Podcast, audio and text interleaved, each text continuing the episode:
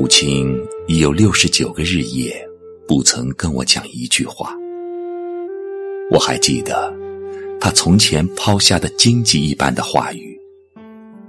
你记着，你是怎样对我的，总有一天我会以冷漠同样的还给你。我也还记得小时候犯了错，在门缝后眼巴巴的望上他半天。他总会过来摸摸我的头，像揉一只毛绒小狗。知道错了吗？我温顺的点头。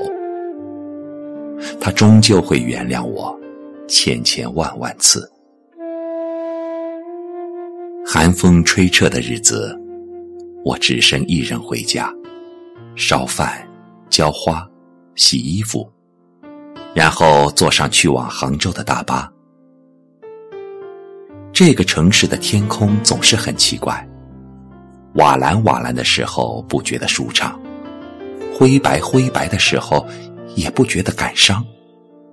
它总是高远而平静，如同活着跟没活似的生活。杭州的风背着一股湿气。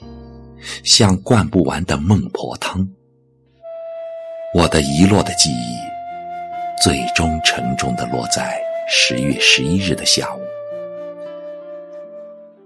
你们怎么来学校了？知道你二模刚结束，带你出去放松心情呗。签完请假单，坐上车，车子驶出百米。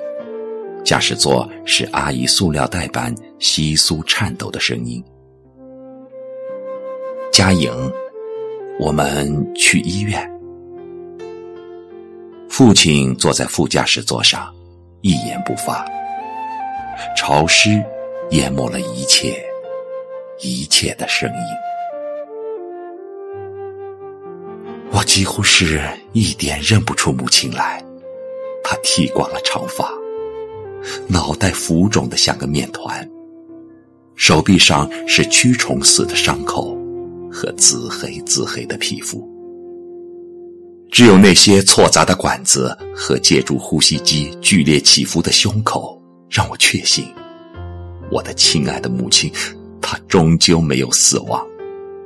她原本是救不活了，她血管里汩汩流动的血液都几近流干了。他在短短三天之内动了三次大手术，他还在等我，可他终究没有睁开眼睛。重症监护室里，我终究不敢嚎啕大哭。这一次，母亲不会原谅我。几天后，母亲转院来杭州，我仍然被安置在那个空旷的小城里学习，过着平常不能再平常的生活。我常常打开微信，点开母亲的对话框，那里是母亲车祸前三小时发来的鸡汤，我甚至懒得把它读完。六十九天。我没舍得删。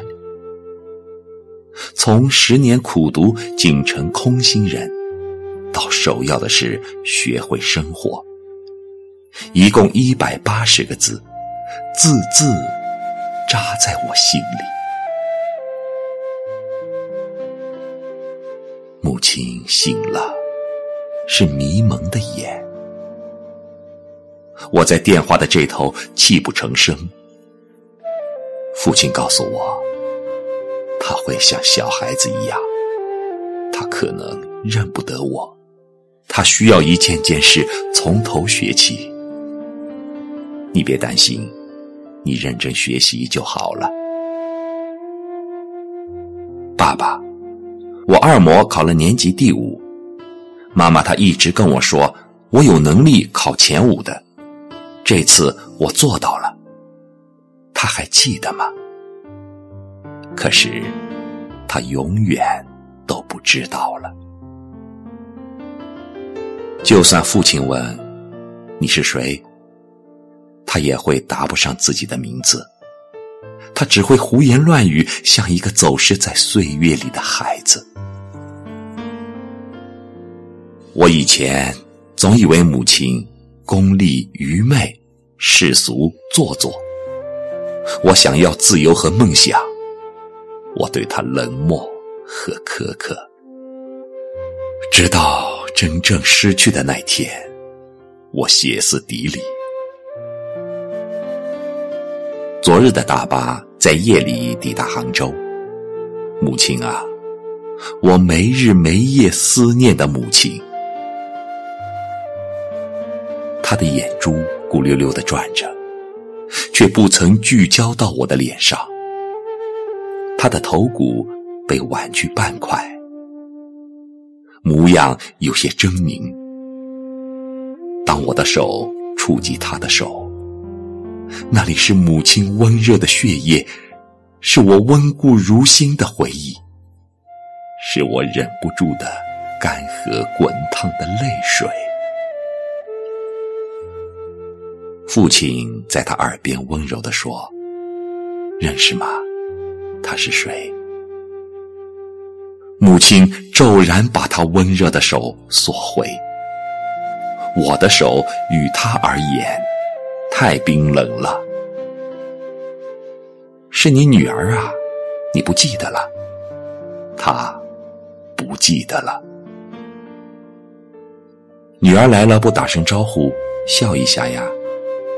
母亲忽然咧开嘴，露出两排整齐光洁的牙齿，像在等待一个牙医检查她的牙齿。我把手捂热，再去牵她的手。我只是静默的望着她，用很深很深的目光凝视。我希望她会记起我。她转过头来。继而别过头去，他轻声说：“佳莹读书不认真。”那一瞬，我泪流满面。寒风吹彻的日子，我只身一人前往赛场。人行道上，落叶和雨水打湿的地面紧紧抱在一起，他们太冷了。水啊，树啊，他们都很伤心的，他们忍得住就是了。我忽然想起，我的包里有一本《目送》，那是母亲读过的最后一本书。她的书签夹在第五十六页。我曾经嘲笑母亲看如此平淡琐碎、小家子气的书。但从母亲出世直到现在，我已经将它翻了三遍。也许我的母亲会像龙应台的母亲一样，记不起重要的人和重要的事儿，但我仍然爱她。我有与你永恒的记忆，你会记得，有一个小姑娘在你病床边。为你一遍又一遍的念着你喜欢的书，就像你不曾记得的很久很久以前，你叫他一遍又一遍的认字一样。书的封面是你喜欢的枣绿色，是我们久久等待的春天。妈妈，你还记得吗？你是我的母亲。你叫陈学会，你最爱的是绿萝和富贵竹。我是你的女儿，我叫生徒佳莹。我最爱的是你。